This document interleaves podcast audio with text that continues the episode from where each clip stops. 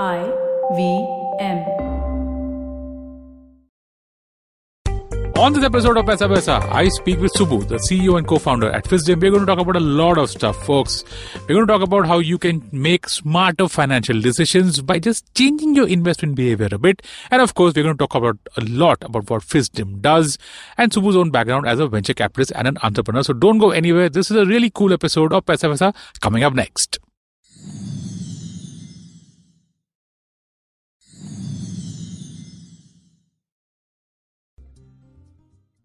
Folks, welcome to Paisa Vaisa. I'm your host Anupam Gupta, B50 on Twitter, and this is the Fisdom special.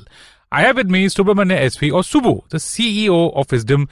Now, Fisdom is a digital wealth management platform for retail consumers that works in a unique partnership model with banks and financial institutions. And on this episode, we're going to talk about a lot of stuff. Okay, don't think it's just about investments and mutual funds and this and that. It is going to be about that, but you're going to lot. You know, there's more, much more to talk about stuff like why do loss-making startups have such great valuations, and of course, we're also going to talk about how you can make smarter decisions for your money. Subu, welcome to Paisa Vaisa. Thank you so much for taking the time to do this recording. You're from Bangalore. You have the weather, but you also have the traffic. I'm pretty sure that here in Mumbai at least the traffic is better over here. Okay, so let's just start with your background. And I was really fascinated. I was on your website, fisdom.com, and I saw in your profile that you know you're actually a venture capitalist turned entrepreneur, okay, or a founder. Tell us something about it. Let's let's start from there, okay? Because a lot of people, including me, always wonder, and you're someone who's seen both sides of the story. How the heck do these guys who make no money at all have such great valuations? Welcome to Paisa Vaisa. Let's start from here. Thanks, Anupam. Thanks for having me here. Um, yes, I am one of those people who worked as a venture capital investor for many, many years. In fact, most of my career was spent as venture capitalist, which is investing in unlisted companies. First four years of my VC job was spent in investing in profitable unlisted companies, which was as a private equity investor in Bangalore, in Bombay.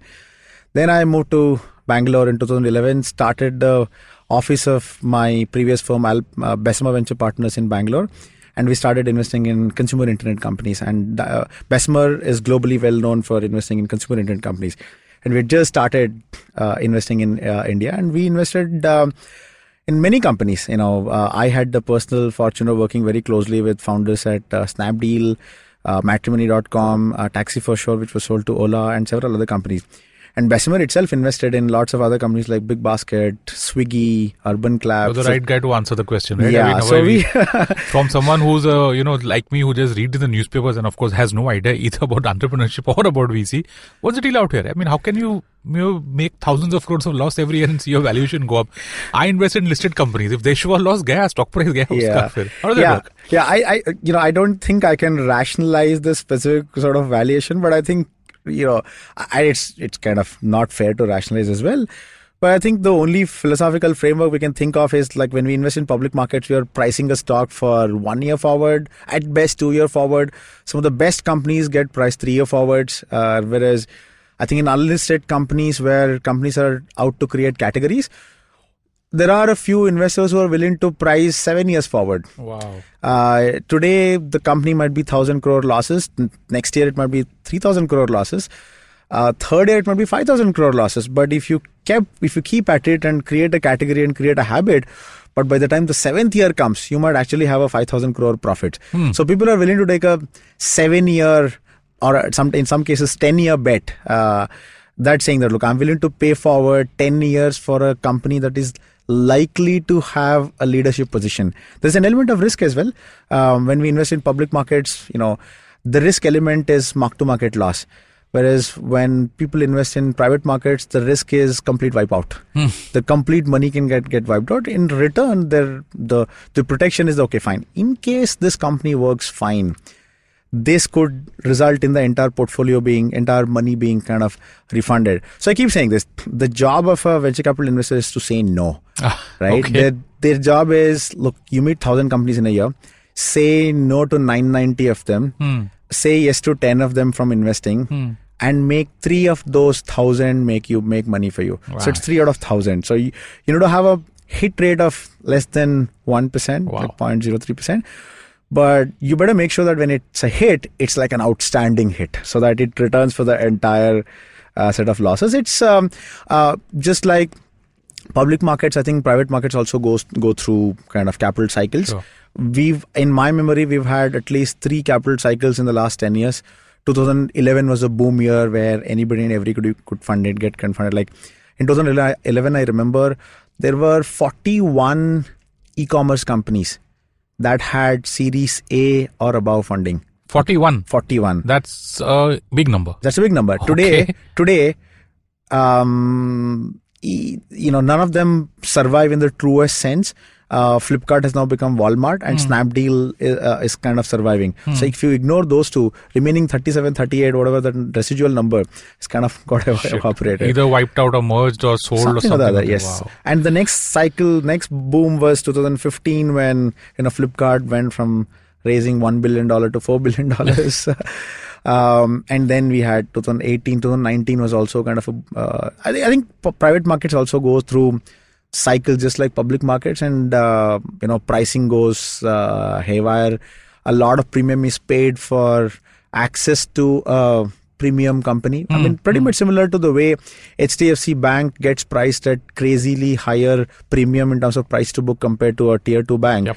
So companies that have a supposedly leadership position in a given sector that has a potential to throw profits in a in a few years time end up getting disproportionately high premium Amazing. uh, uh, and while public market investor like you focus on losses Yeah. the private investor focuses on leadership position Yeah. and what is the growth of this segment that is possible over the next um, few years what is which is why you've seen taxi companies which are still loss making food delivery companies which are still loss making they get uh, essentially you know as i said i wouldn't i cannot rationalize it Sure. but all i can say is from their perspective they're playing a 10 year uh, game if you will and taking a high risk, maybe High one, risk, only yeah. one out of ten, or mi- mi- might be even yeah less succeed. absolutely i mean so I, i'm like so if you took if you look at any large global vc firm right 60% of their investments typically return zero Hmm. yeah Wow. it's only the remaining 40% of the companies that, That- end up yeah. generating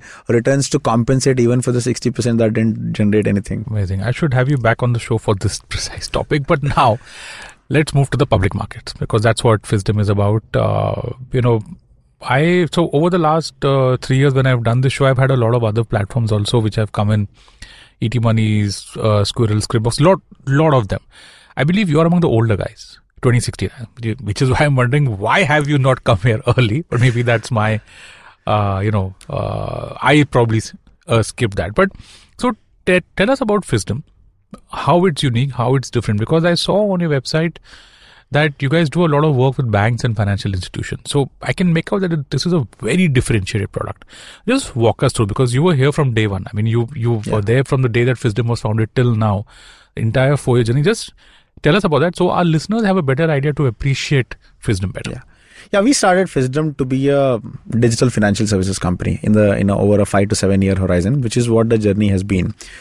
So our first version of the product went live in 2016. Uh, you know, the beta went out in 2016 January. Hold, I have to ask: pre-demonetization or post-demonetization? Pre-monetization, pre-demonetization, and then the public version went sometime in 2016.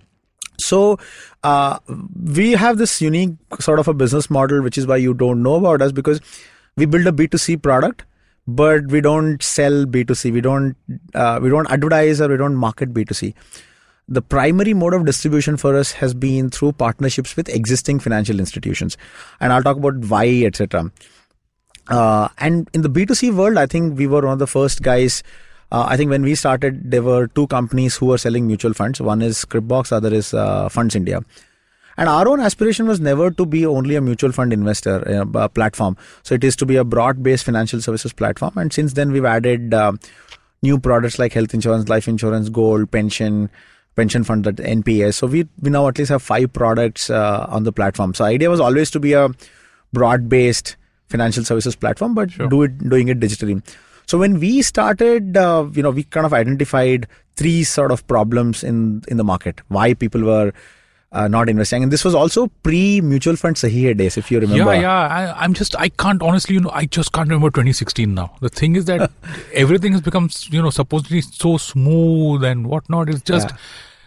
It'll be interesting to get your perspective on this. This, this, this, this, this journey that we've made. Maybe our listeners can figure out how this has happened and why mutual funds today are so easy, Yeah. such an easy product. Go on. So there were three uh, primary issues kind of we identified from the customer's perspective. Why are people keeping so much money in bank deposits? Uh, I think you've covered it in your past episode. Like Yeah. the, the, the amount of bank deposits we have is something like 80, uh, 90 lakh crores. Even today, it's a huge number. Yeah, huge number, like 100 1.3, 1.4 trillion dollars on Just- a two and a half yeah, trillion yeah, dollar yeah. economy, right?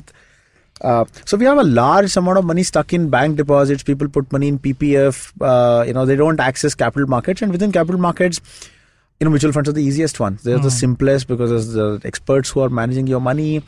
Uh, relatively low cost, unlike some of the other products like insurance, but people don't do it. Hmm. I think we identified kind of three areas why people aren't doing. One is uh, lack of access. Second is lack of knowledge, and third is lack of trust.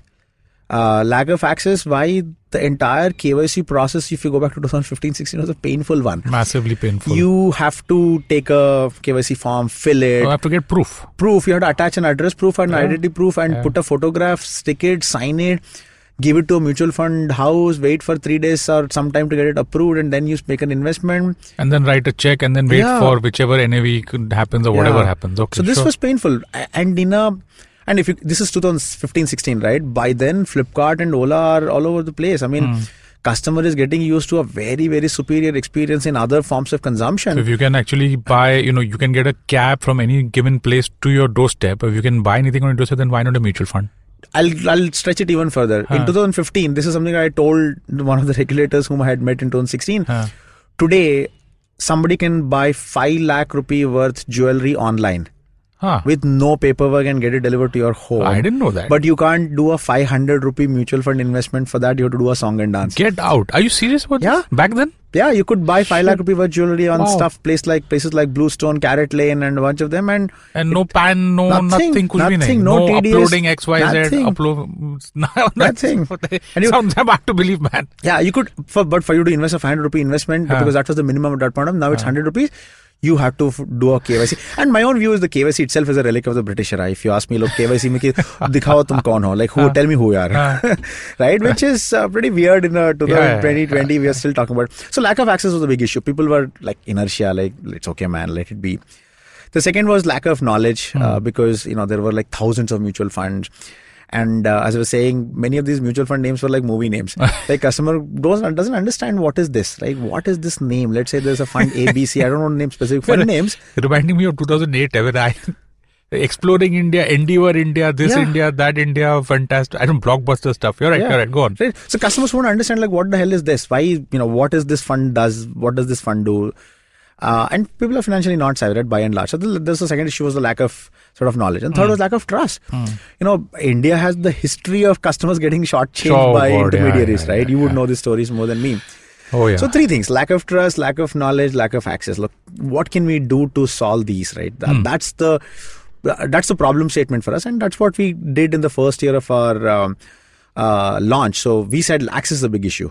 And a lot of that we've done in 2016. I'm glad to say is now the industry standard in terms of KYC. Yeah. So we were the first one of the we, we were the first guys to launch this mobile app where you could do your KYC in a few photo clicks. You could take a photograph of your PAN card. You, uh, at that point, for bank account, you had to give a check leaf. So you have to take a check leaf photograph, take a selfie, uh, and in like 30 seconds, uh, uh, uh, up to two minutes, depending upon how fast you are, you could complete your KYC, and Sure. you would have your you can start investing like immediately. okay.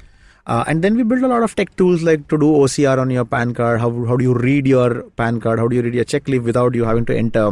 So we solved the access problem uh, in a fairly efficient sort of a manner. Now, thankfully, that's now accepted. Like you see a lot of digital players and even um old economy players now using that form of Yeah. uh, onboarding. Yeah. So access was kind of solved. The second was uh, lack of knowledge. Now, you do, do this KYC. Now you come to conclusion. Look, I need to invest thousand rupees per month. Now, where do I invest in? Uh, that that question still is there today. still exists, and Yeah, there- yeah. this complexity, right? There is one. There are different types of funds: equity, debt, hybrid. Within equity, there are myriad types Yeah, of funds. Within debt, liquid, short term, ultra short term, credit, GSEC, uh, you know, gilt bond, gilt fund. There's just no shortage to the uh, number You're and lost types of basically. funds. You're Yeah, lost basically. yeah, so, yeah. so we wanted to build something that says, look, the customer says, I want to invest 1000 rupees. Within three clicks, he should be able to know what he should invest in, right? Okay, you want to invest 1000 rupees. What's your time horizon? What's your kind of surrogate risk profile? Okay, invest in these three hmm, companies. Hmm, hmm. And you click and we integrate to a payment gateway, you are done. You're done, So that was the lack of knowledge where you don't think too much. We will do the thinking.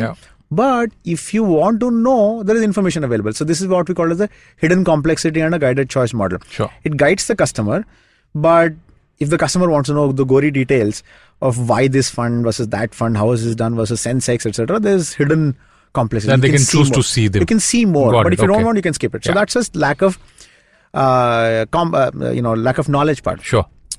The hard part was lack of trust. Okay. If you ask me, that was the hardest part because uh, at the end of the day, Fisdom was Fisdom. Like today, a few people know.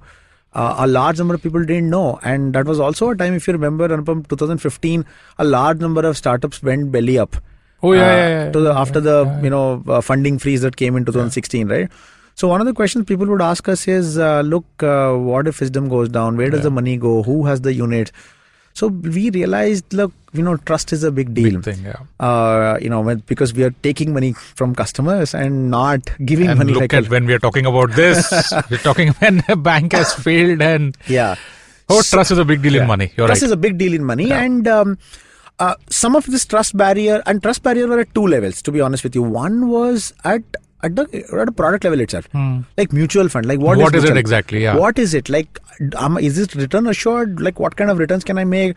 Who is better? Is it should it be HDFC? Should it be like there are 45 at that point? On there are, if you remember, 45 AMCs were there. Some got merged and all happened. Now Hmm. and each of them will have like at least 10, 15, 20 Yeah. schemes. There are thousands of schemes. Thousand- Yeah. So so there was a there was a issue at a uh, trust at a product level, and okay, fine. If there is somebody who has done the KYC, who has understood which fund to invest in, now he comes like, what is Fisdom? Where does my money go? Money goes to you or directly to the mutual fund? When I redeem, where do I money? Where does my money come? How do I redeem? People had these elementary trust levels. This was a so we realized there's a cost of uh, awareness building, etc. Thankfully, in 2017, uh, late 17 or early 18, I think the whole mutual fund Sahi Hai campaign started. That took care of the lack of trust at a product level. Okay. So that was a huge tailwind. But on our side, we realized, look, trust is a big deal, which is where we sort of started uh, doing the partnership model. Okay. Look, it will take a long time for us to build our own trust. We have to build, burn lots of millions of dollars, which we, uh, coming from a VC background, I fundamentally know that the cost of customer acquisition in India is very, very high. Hmm. People figure out a way to, you know, hide it here and there, but it's very, very high. So how can we reduce our cost of acquisition? How can we, re- how can we build trust without spending lots of dollars? So we started working, approaching banks, and we signed our first partnership with a couple of banks in 2017. Uh, Lakshmi Vilas Bank and Bank of Baroda. One is a small private sector lender in down south, Yeah. and Bank of Baroda is a large PSU. And uh, that has worked out extremely well for us. Tell us how that works yeah, because I believe you know. So from what you also told me is that you're you you you're you focus a lot on tier two, tier three towns. I want Correct. to get some learnings from there, maybe Yeah. some data and some numbers. Tell us so these two banks. Go yeah. Yeah. So I- and now we have now we work with actually nine banks uh, and uh, some more financial institutions like NBFCs, etc. So the, the portfolio is now close to 16 uh, partners from one partner in 2017. So the way it works is uh, it's a branded partnership. There, the bank's customers use our products. Let's say a Karnataka bank or a City Union Bank, they don't have a wealth management proposition. We are their wealth management partner, both physical and digital, uh, and uh, we have Fisdom apps that are accessible to their customers. So the customers down basically download Fisdom app. If they don't want to download Fisdom app, we also have an SDK that integrates with their uh, mobile app or the internet banking, so they can access seamlessly from their uh, digital property. And the entire UI UX is everything Fisdom. Uh, and uh, we we whatever revenues we make across products, whether it is mutual fund, pension fund, gold, etc., we work on a revenue share. So whatever money we make, we share with the bank. So for the bank, it becomes a um, sort of a profit center. They Yeah, didn't have to yeah. invest a lot. We've done. We bring all of that operations, product, m- uh, marketing support, all of Got that, it, right? yeah. And for the customer, um, you know, this is a trusted intermediary. Now, the customer could come directly to Fisdom or any of the other digital platforms or any of the mutual fund company.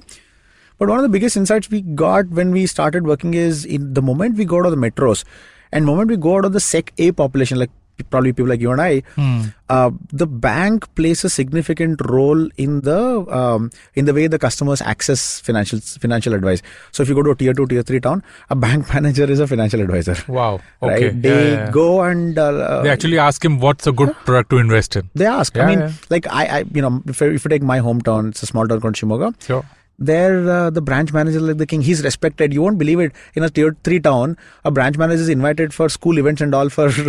No, it is a big deal. Come on. deal. He's handling your money. And if you're someone who has a lot of bank deposits or a fixed deposit, then he's the guy who's actually handling your money. And from what I hear, these guys actually maintain relations with the customers. Yeah. Unlike what we out here see that it's purely transaction. Yeah. Go in, go out. And Yeah. some of us don't even see a bank branch, honestly. We just do it through through the app. Whereas I, I know for a fact that a lot of, you know, in a, a lot of areas of India, the bank manager is a big deal. Yeah. Right. So he's he's a trusted person who who sits there every day for three four years. So the customer feels, look, if something goes wrong, I can go and Yeah, talk to him. So he's a trusted uh, sort of an uh, uh, person himself. And the bank itself is trusted. You know, it also has to got to do with the evolution of. Uh, you know the banking system in India. A large number of these banks in in private sector still the not the new age ones like Hmm. Karnataka City Union. They've also come through this whole community angle. So there is a Oh, yeah, larger, yeah, yeah, larger local Man, trust. that's that's such a fascinating story. Right? I should, you know, again, You should do probably a separate part about that, but it's a story on its own. Yeah, I The mean, community like- banking. Like, like for example, you know, Karur Vysya Bank started banking for a particular community. Saraswat Bank, yeah, Saraswat Bank, yeah, yeah. Karnataka Bank, you know, focused on a certain community investment. Syndicate for- Bank. yeah. Syndicate The Bank. biggest stories. Yeah. Yeah. So uh, as a result, the, the trust of over the years is still pretty strong. Now, yes, there is a there's a new age customer is not going there. Like a 22 year old guy who's coming out of the same family is not opening the bank. He bank doesn't account want to there. go to a branch itself. right? Yeah, He's okay. opening a Kotak or SVC, but uh, uh, but the rest of the family still backs. That's one. The second one is unlike Bombay, Bangalore, the wealth. Uh, if you come across a wealthy guy in a tier two, tier three town, he's not likely to be in your twenties. He's likely to be in his forties. Ah, interesting. Right? Okay. Yeah. right. Yeah. Uh, there is no twenty-five-year-old rich guy in in a tier three town. Okay. right? If there is a rich guy who's 45 year old. Okay. And that guy has relationships. He has pre existing relationships that with these PSU banks uh, and um, you know some of the older private sector banks. That, that's that's second thing that we realized. The third thing is um, uh, uh, India is also an SME market, a trader servicing, you know, MSME is a big deal. Again, with SMEs and MSMEs, from the perspective of servicing these, some of these older banks have done a better job of getting distribution into tier three, tier two towns than HDFC. Like if you take a mm-hmm. town like mm-hmm. Satna, for example, in MP, you are likely to find lot more OBC, SBI, BOB, Central Bank of India branches who are giving these OD facilities and stuff like that. It's painful, just to Yep, be clear. I'm yep, not saying yep. they're doing a human service. Yeah. But if there is one area where these banks have done a phenomenally better job than HDFC, Kotak of the world, is getting distribution. Sure. The sure. you know all over the country, you know distribution. I think they've done a great job. Last point we realize uh, is uh, at the end of the day, in spite of all the upheavals, including the Yes Bank upheaval last Hmm. week, uh, no customer has ever lost money in a bank deposit. That is true. Right? That is true. Yeah. Okay. Yeah. Right. Yeah. Yeah. Yeah. yeah. You may have to wait for your money to come back, Right. but it will come back. it's never happened in India so far where a customer has lost money in a scheduled commercial bank. Period. Huh, huh. So as a result, the general belief is bank is trusted. It might and it's up. backed by a long history of not failing. Yeah. Or rather, not failing. Forget it. Uh, a long history of getting your money back. correct. So as a result, the trust levels of these banks are fa- fairly high, and we started using that started playing to our advantage. Got it, So today. Uh, the reason why people don't see us is uh, 95% of our customers come from through these partnerships. Hmm. As a result, we don't really have to do marketing uh, because Facebook, Google, TV, all these are kind of expensive uh, stuff to sort of uh, do marketing. Got it. So, in summary, we build a B2C product, which is which uh, which tries to solve the first two problems, which is lack of access and lack of knowledge. And now we are trying to extend this to all the other situations, whether it is insurance, uh, you know, insurance, another area where mis-selling is rampant. Yep. We spoke about it. Uh, so we sell only life, in, only term insurance. We don't sell anything else. We don't sell ULIPs. We don't sell uh, endowment products. So we sell basically term insurance, which is what the customer sort of should buy. Sure. Uh, now we are extending to other products and we distribute through large partnerships. And today we have customers from um, you know nearly thousand cities. Uh, you name a town, uh, we have customers from. 80% of our customers come from outside of the top 10 cities. Okay. Uh, our average age of a customer is slightly different from a typical you know digital wealth step player because our customer is not a 25 year old guy he's he's more like a 38 40 year old sort of an average Sure. uh, he's a rich guy in a tier 3 town um, and uh, um, and still continues to be i mean 70% continues to be male but Okay. that's the nature of the uh, Fascinating stuff. Uh, great data, Subu. Now we're going to take a break right now on this note. And given the kind of products that you offer, the insights that you have, on the other side of this break, we're going to come back and talk about specific habits, specific you know stuff that can help our listeners make smarter decisions. I know that before the show we were talking about a lot of uh, issues that still exist. I mean, investment has of course picked up a lot in India, but we are still nowhere close to you know an ideal behavior pattern within a lot of people. So I want our listeners to get your insights on that, folks. We will be back with Subu from Fisdom on the other side of this break, where we'll be telling you about actionable, specific tips that will help you make smarter financial decisions. Don't go anywhere. We'll be right back.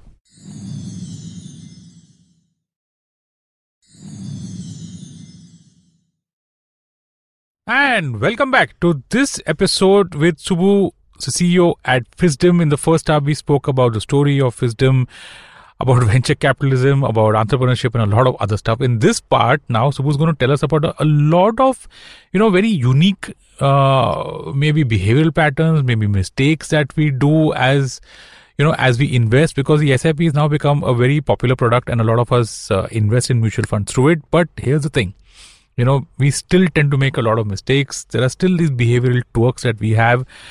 And Subu's going to walk us through a lot of these uh, you call it you know behavioral things or whatever it is that kind that kind of come in between us making better returns. So Subbu we- welcome back on the show. Let's let's start with expectations okay? Because uh, from what i know uh, at least I would want that my when I make a portfolio, it should at least beat inflation. You know, let's start from there in terms of goal setting, what it is and what it should be. Yeah, absolutely. I think a lot of people confuse return expectations to some sort of an absolute number. But in reality, the objective of any investment instrument uh, should be to perform in relation to a, a certain inflation because if you keep the money in, as it is, it loses value. We all know the effect of inflation. So uh, if I'm making an investment, my expectation that it should beat inflation. But here is the market reality. Uh, we could invest in two types of instruments. One set of instrument that guarantee us return a certain return, like bank deposit, for example, or a PPF, etc. Uh, the second type of instrument is where there is no guarantee; it, it could go up and down. By and large, I think uh, any instrument that guarantees you a certain return post tax generates less than inflation. Okay. uh, and any instrument that does not guarantee you a return could generate more than uh, you know inflation, and those include equities, gold, uh, real estate, etc. Right, and so uh, any customer, any investor who's making investment for the long term, which I define as kind of five years when I, when we speak to our customers, is to beat inflation and beat inflation handsomely. So the for people to beat inflation, they have to invest in what are called as risky assets, where you could lose your money mark to market, you could even lose your money permanently, but there is a certain certain probability that you could make significantly more money and you beat your inflation. So you are wealthier 5 years later. Otherwise you know you could afford more goods and services for the same amount of money that you had 5 years ago. So first thing for people to beat inflation in the long run they have to invest in assets that are that are risky by return which is basically equities gold and uh, real estate. Now, gold has its own quirkiness. Uh, real estate, you need to be a. I keep saying this. You need to be a crorepati before you can investment make money in real estate. So, Okay. uh, equities are the uh, most accessible uh, uh, asset for for customers at large, and within equities. There is investing in direct in stocks that has a, that's a specialized sort of an activity, but the good thing is there are mutual funds which are um, uh, easy to consume, easy to understand now with uh, such a large penetration of digital platforms. So it's easy to access as well, easy to understand. Mutual funds has democratized. So you know, uh, mutual funds is one good way to sort of uh, invest in the long term and beat inflation. Of course, you still have to get your mutual fund right. Okay, so now I have, uh, you know, I have a fair idea of how to set my return expectations, and now that I've, I'm I'm probably even signed up to maybe start an SIP. Tell us about some kind of you know again mistakes that we made. We might start an SIP, but what happens over the life of an SIP? I don't know whether you have any data on. Uh, I don't know if it's called persistency, the average life of an SIP. I know Yeah. from my conversation that people don't tend to continue it for more than two to three years. And one market crash, like you know we're having right now, and people are out of the SIP. So tell us about this concept of you know when SIP I believe is nothing but rupee cost averaging Yeah. and how to stay invested and all that stuff. Yeah, I think you know uh, when if you talk to any uh, fund manager, they'll uh, any financial services professional, they'll quote you some of these statistics like this fund A, without going to the names, generate has generated 24% CAGR in the last 25 years since inception. Uh, unfortunately, that's all theoretical because uh, the if you go dig deeper and say, look, since 1995, since this fund started, how many people have actually stayed invested for the last 25 years? That number would be like a handful, 20, 30, 40 types, right? Like, So I think one of the issues that we find in SIP investors is uh, uh, persistency slash uh, retention. Uh, people don't stay invested. They end up uh, doing two things. One is um, canceling when the markets go airy, like like what happened today. Markets have corrected uh, 15% in the last uh, few weeks. So people say, look, let me just cancel the SIP. Let me hold back so that I can wait for the sentiments to recover, the market to recover. That's one mistake people do. Think the second common mistake people do is to uh, is to keep changing funds uh, they've invested in let's say one large cap fund and uh, they see that the past one year return from another large cap fund is more than the one that they've invested in. They said you know what? I must be in a wrong fund. Let's just switch to from one fund to other fund. I think that's a second sort of common mistake that people do. What we tell is look if you pick a fund and a fund manager stay aligned to that fund manager for as long as possible because then you are also getting the leverage of his own adjustment that he does to the portfolio of course, if there's a if the fundamental strategy has gone wrong, of course, if the fund manager quits and goes, you make adjustments. But otherwise, pick a fund and stay invested as long as possible and don't change fund. The second thing is about cancellations or staying out of the market for SIPs. I think that's a biggest mistake one can we can make because let's do the math. Let's say somebody is doing a five thousand rupee uh, uh, investment. The funds have a certain uh, NAV, right? So when the market Sensex is at 40,000 rupees, you get a certain number of units. When the market is at 34,000, you get more units. For the same amount of money, you are earning more units of the same, then there is no reason to stay out. Provided you are buying the right asset for the same amount of money, you're getting more. You should be happy that, okay, fine, I'm glad the markets came down because uh, earlier I could buy X units of this fund, now I'm getting X plus 30% of this fund.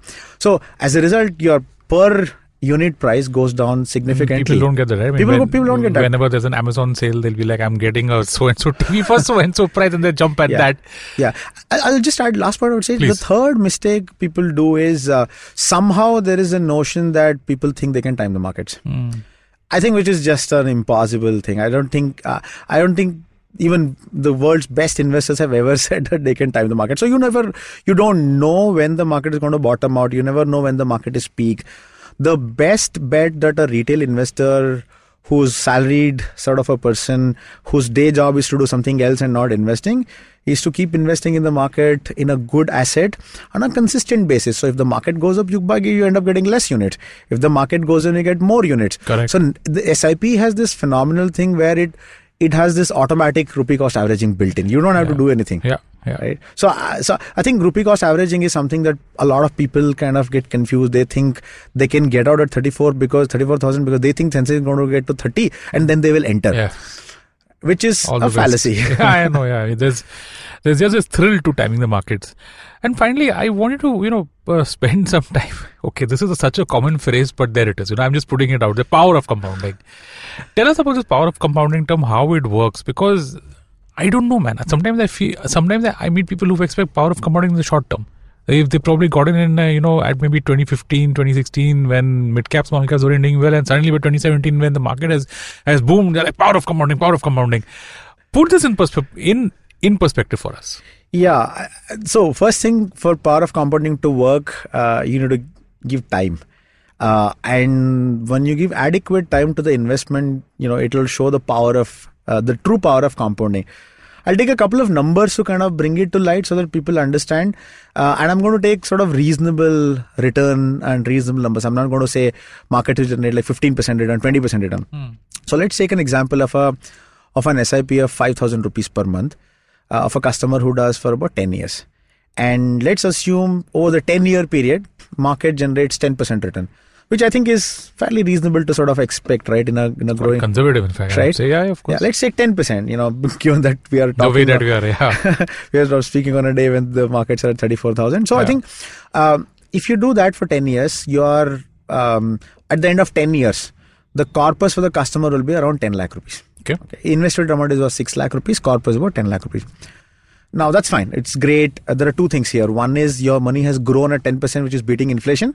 Second, you also saved money that otherwise would have gone into buying things that you don't need. Correct. So double benefits. Now let's extend this 10 years to 15 years, right? I've increased the time of of being me being invested by about 50%, right? From 10 to 15. Now the amount of money that I have from nine and a half lakhs, the corpus, goes to 21 lakhs. Wow. So if I increase the time limit by 50%, but my corpus went up by uh, you know 100%. Correct. Uh, now I make it uh, 20, 20 years instead of 10 years. Instead of 15 years, I make it 20 years. I, Yeah. Amount is the same. I am still investing 5,000 rupees. I'm still getting 10% market return. Yep. Now at the end of 20 years, I have 42 lakhs in my corpus. Wow. That's the difference. That's the difference. So the longer you make the asset generate a certain return, the corpus becomes kind of outsized. Sure. Now, now obviously somebody might turn around and say, look, 20 years, 20 years is is, is like who knows 20 years. Hmm. But then again, power of the magic of power of compounding works when you give it kind of sufficiently sufficiently long time. So uh, uh, that goes back to the earlier point that we were making. Uh, stay invested, stay invested for long, uh, and you will see some of these uh, sort of uh, play out. Otherwise, what will happen is this: these will become theoretical statement that Fund A has generated 16% return from 2001 to 15. How many people made money? Four people made money. Okay. Tell me about this long term, short term confusion that people have. Uh, when we were talking, you spoke about how people actually go into a short term product expecting long term returns and the other way around. Just just Yeah. tell me about that. I, so retail investors, right? I mean, they typically follow everybody else. When the markets peak at forty-two thousand, they come into the equity market, and a lot of people open a demat and trading account because their friends have opened, their friends have made money, and they trade and they lose money. So and you know, and they buy some stock also. They might even buy do fundamental investing also, but they end up end up losing money. Uh, but when it comes to long-term sort of actual investment, uh, uh, if you ask people for 20 years where have you said they're likely to say some uh, some uh, LIC endowment policy Wow, or an okay. insurance policy PPF uh, 5 year lock in FD so each of those re- product that I talk about whether it is FD or an endowment product or a PPF they are all low return generating assets. Given that somebody is investing for the long term he should be taking the risk what people do on the contrary when they, they they feel like taking risk they take risk for the short term. Instead of staying taking risk for the long Yeah. term. Our recommendations to customers is exactly the opposite. You know short term is less than 5 years long term is more than 5 years. Got it. less than 5 years go for products that give you an assured return. Uh, more than 5 years go for products that might have a risk that will have a risk but has a likelihood of generating more than uh, returns. But behavior tends to be the opposite. For example uh, section 80c gives you options right? You could invest in elss you could invest in insurance you could invest in ppf um, off late in the last one year elss has picked up but otherwise the default of this 80c money goes into uh, uh, life insurance or ppf Wow, yeah. which is basically long term money. Yeah. locked in low return assets. It's risk free i get it but unfortunately it beats the inflation uh, benchmark so our recommendation to customers segregate your portfolios take risk with your long term portfolio stay safe with your short term portfolio Can't get more specific than that, folks. Stay safe in your short term portfolio. Take risk in the long term portfolio. Stay invested with a particular fund, with a particular fund manager. Hope to beat inflation over the long term, but you have to invest also because what happens is that any investment avenue that gives you a guaranteed return most likely probably is actually not beating inflation, whereas the products that actually beat inflation over the longer terms also involve a sort of risk. So, Subu, thanks a lot for this, uh, you know, for spending time with us. How can people reach out to you? Tell us that. Uh, The website is fisdom.com. Yeah, website is fisdom.com. Our Twitter handle is uh, app at Fisdom app. Uh, we have a LinkedIn page, we have a Facebook page, Fisdom. So please reach out to us for any queries. You could write to us at ask at fisdom.com, ask ask at, uh, at the rate fisdom.com, and we'd be happy to answer any questions that people might have. Fantastic. And that's a wrap on this episode. The investment story special with Fisdom. My guest, Subu, CEO and co founder at Fisdom. Like he said, the app is Fisdom, that's F I S D O M. Folks, I hope that you had a good time listening to this episode and especially look out for correct those small, small mistakes in your investment behavior. I know that I have fallen prey to a lot of the mistakes that Subu had said. That's a wrap on the show. Subu, thank you so much for joining us. Thank you so much. Thanks for having me.